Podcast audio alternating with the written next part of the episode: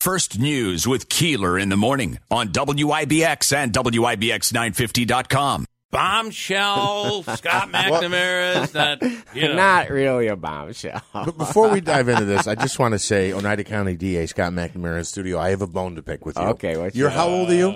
I'll be 60 this year. You'll be 60 years old this year. I mean, a pepper, just just a sprinkle of gray. You haven't lost one strand of hair off that head. What the heck's going on here? Hey, Did you meet Dr. Branson 10 years before I did? What happened? It's sickening, is what it is. It's ridiculous. It's just luck. It's just luck. you look know? like you're in your early 40s, Well, I, man. I appreciate that. I appreciate it. But I'm not. I'm not. I'm, you and I are about the same Very, age, right, I, I am uh, 56. Yeah, you're a little bit younger than me, but yeah. But don't look it, apparently. And uh, that just feels so good. okay, we but can, we but can no, it's not really a bombshell. Maybe to you guys. You're, it- it let's is. just say you're not running for reelection. I have two and a half years left on my term. And so when I ran last time, which was 2019, it was that election cycle, I told all the people close to me that this was my last term as DA. Um, because, well, for a couple of reasons. Obviously, the people close to your family and your friends, Sure. um, you, you want to let them know. And, but I also had to let my, my office know. I have 47 people that work for me that Right. they have to make lifetime decisions and they need to know what my plans are. So it's not a, it's never been a secret. Everybody that's close to me knows. Um, so it just happened to come out yesterday in a conversation, and then all of a sudden I'm getting all these calls, and it's like, well, what is going? I, I mean, all I was saying was. In two and a half years, I'm not going to run for DA again. Um, I'll be 62 years old. Um, my wife and I would like to go to Florida in the wintertime. yeah. Can't do that when you're DA. Right. Um, I, um, you know, there's a, you know, I've got two granddaughters. Um, I'd like to spend more time with my family, and and really, the number one thing is. Uh, the DA job is a hard job, and I'm not whining about that. I, I'm blessed, and I thank the people that are listening. I thank everybody that's voted for me and given me the opportunity to have this job for the last 14 and a half years. I've been in the DA's office for 29 years. Um, I've been blessed, but it's a hard job, and um, you know, it's a very contentious job. You're always fighting with lawyers. I mean, you guys see a little bit of that when there's a Right, right. case, and then the Yeah. defense attorney comes on, and I come on. Being a lawyer, I see. yes, you know. and uh, but but the underlying thing of what we do is just a lot of negative stuff that humans do to other humans, whether it's kill each other, assault each other, Boy, sexually you've molest seen it in each the other. last couple of years. You know, it's terrible. And um, yeah, it is. And I mean, you know, you look at stuff like Bianca's case; those cases um, run their toll on you, and you know, you just you, you're always worrying you're going to make sure you can get justice. Um, but at the same time, you you try to put in the back of your head what you see, and you know, you don't forget uh, Bianca's homicide. You don't forget Yeah. the Bumble crime scene, and you know, it's 62 years old. Uh, maybe there's something you know a little bit easier to do and less Yeah. stressful. So, so maybe I'll be a talk show host. I like, you gotta know. tell you. So you're not going to run for Congress? I didn't. s- I'm not. See, I, did- that's a whole thing. It's like Where you know, did that come from? I can tell you where that came from. Apparently, John Zogby was on the, the television and mentioned my name. Okay. So let me just clear something up about Congress. I have not done anything um, to run for Congress, and so all the and I watch on the internet. It's kind of funny when you see your name pop up and people are saying crazy things about filed you. paperwork. yeah, that's the whole thing. There is no paperwork filed. So, so when you when you're going to run for something, you have to file paperwork. I never filed paperwork. I never talked to John Zogby. I haven't done a poll. I haven't done anything like that. I, you know, I, I you know that's not something that really is interesting to me. But I would say this: Why close the door to it? I don't know what a year from now would hold. Um, There is a reporter in Binghamton who found a trademark, uh, Scott McNamara for Congress. Yes. So, oh uh, yeah, not and true. the dot com. It's not true. Don't even kid like that. The Gavel logo. And, Yeah, uh, there yeah, the But, um, no, that's yeah. not that's not accurate. I, I don't have any plans right now. I mean, obviously, there's certain things that I would find interesting, and you know, we were joking before we went on the air. You know, uh, being a DJ for WOUR, yes, Yeah, absolutely.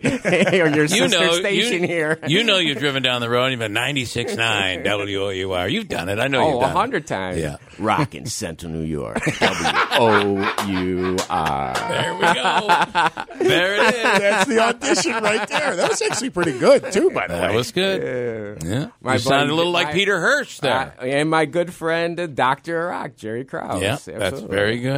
Very, very good.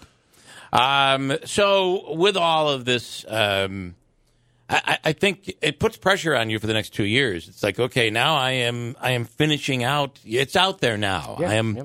I'm you no surmising anymore. This is what you're going to do. It, it, it does, and um, and to be honest with you, I guess in a, in a way, I look at that as a good thing because there's certain things that I want to tighten up in the office. There's certain things that, um, you know, that, and I tell people I don't want to go out on a bad note. I, there's certain like one of the things I've been working very hard at is trying to get our um, records in a digital format Yeah, yeah. so that they're more accessible to the public. Um, there's a couple things I would like to see take place um, in the investigative world. I, I really would like to see us move forward on having a centralized forensic um, investigative unit countywide. I think that would be good. So there's certain things I really would would like to um, push forward and try to see happen before I leave. But um, the most important thing is to make sure that the people that are in my office, I got good people, and right now I do. I have phena- phenomenal people in my office, and you know, everyone always asks me, "Did you pick a successor?" I don't think it's my job to pick a successor. I hope my successor comes from my office. Yeah. Obviously, I think um, it's just like if I showed up here tomorrow as a station manager, you guys would all be going, "What's this clown doing here? What's what's he know about radio?" right. And it's the same thing with the DA's office. If somebody comes from the outside that's never been a prosecutor, they're going to make mistakes. They're going to Right. get politics involved where they shouldn't be. And in my office, I don't have to worry about that. All the people that work for me. So, you know, I would hope it would be somebody from my office. I think it would be better for the community that way. But I think it's up to the public to pick that person. Yeah. Um, are there any things that uh, that on you? You just mentioned things that you'd like to do, initiatives. But are there any any cases out there, any issues that you wish you could crack something? You wish there's there's a solving of a case out there that uh, cases that come to your mind. Kim Simons. Yeah, that's a big one. Kim Simon. Yeah. I wish I wish we could bring that to a conclusion. I, realistically, as I sat here right now, I don't see that happening. But um, I mean, that would be something that I would like to be able to, you know, that would mean something to be able to give this community, um, her family closure. I I don't, I don't see that happening. It's, Yeah. Um, it's a very difficult case, but you know, that's probably the one that sticks out the most. I, you know, I- correct me if I'm wrong here, and I don't know what you can actually say, but I'm under the impression you know who the killer is, but for various reasons you actually can't say. Uh, I wouldn't say I know who the killer is because I don't know who the killer is. I suspect certain people, um, but th- that doesn't get a grand jury indictment. Sure. And, and that's one. Two, the evidence that we have to support that is not strong enough to uphold a conviction. So the, the, I have a theory that I believe is kind of what happened, but you know I can't stay, say that because if there is some day that we ultimately develop the evidence that we need.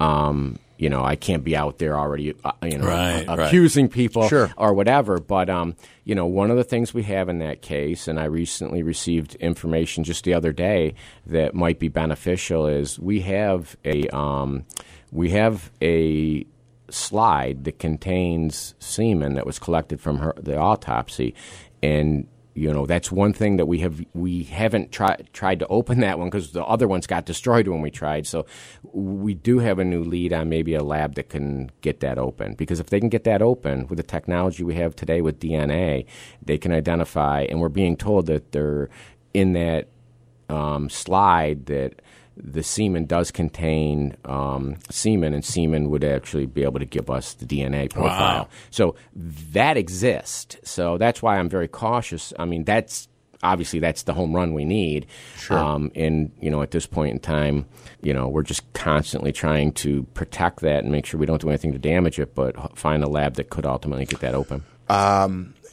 again, I don't know if you can answer this. Uh, let's say that's opened up and you can match DNA. Would there be an arrest Well, based on your theory? um, Depends. it depends. I mean, obviously, one of the people that we think's involved is is since died. Um, the the question is, you know, who raped her? Right. That's, that's the question. Right. Um, that's the question. I mean, but the theory I have, one of the people that is involved is no longer alive, but I'm not sure who raped her, and that's where the that's where the complexity of the prosecution lies, is being able to put people around the vicinity of her dead body um, after it was dead. We might be able to do, Yeah. um, but proving who actually because here's the thing you have to be able to prove the person that did the rape um, and being able to figure out how it died is a little bit more complicated if we could ever figure that out. You know uh, you know obviously from the trial that took place years ago we know that she was struck in the face. I mean she was you know she has a serious injury to her face um, that's consistent with being punched by a, someone that was wearing a ring. Um, but that doesn't the puncher doesn't necessarily make that person the raper but they could all be accomplices. So it's a very complicated case Uh, and that's the one that's, uh, That's the that one. keeps you up at night. That's well. That's because Stephen Barnes served 19 years for Yeah. it, and Yeah. it's, it's you know it's been whether I wanted it to be or not. It's been the centerpiece of of my career.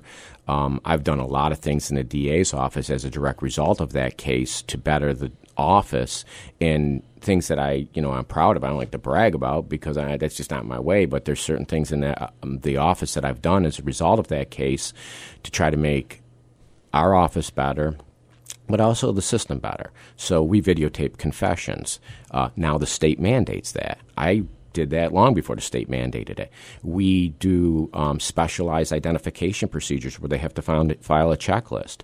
Um, I was way out in front of that. The state then adopted those. Open file discovery. Here it is. You have everything.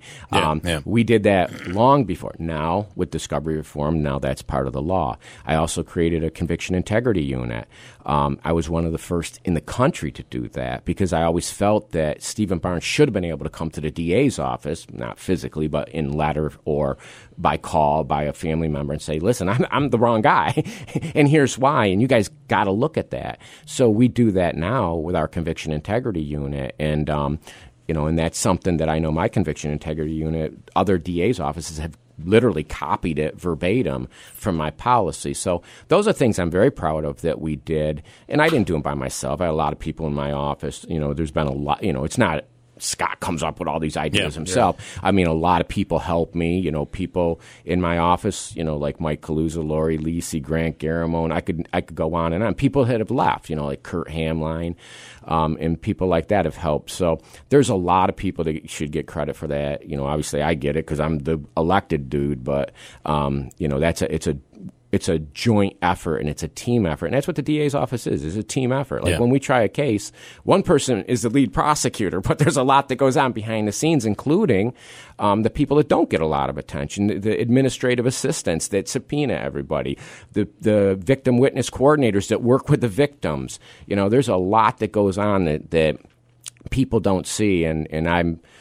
I've been a very, very fortunate man to be able to run that office for 14 and a half years, and hopefully I live two and a half more to, to fill it out because that's what my plan is. All right. And then I'll be rocking Central New York. Rocket Central New York, 96.9 WOUR.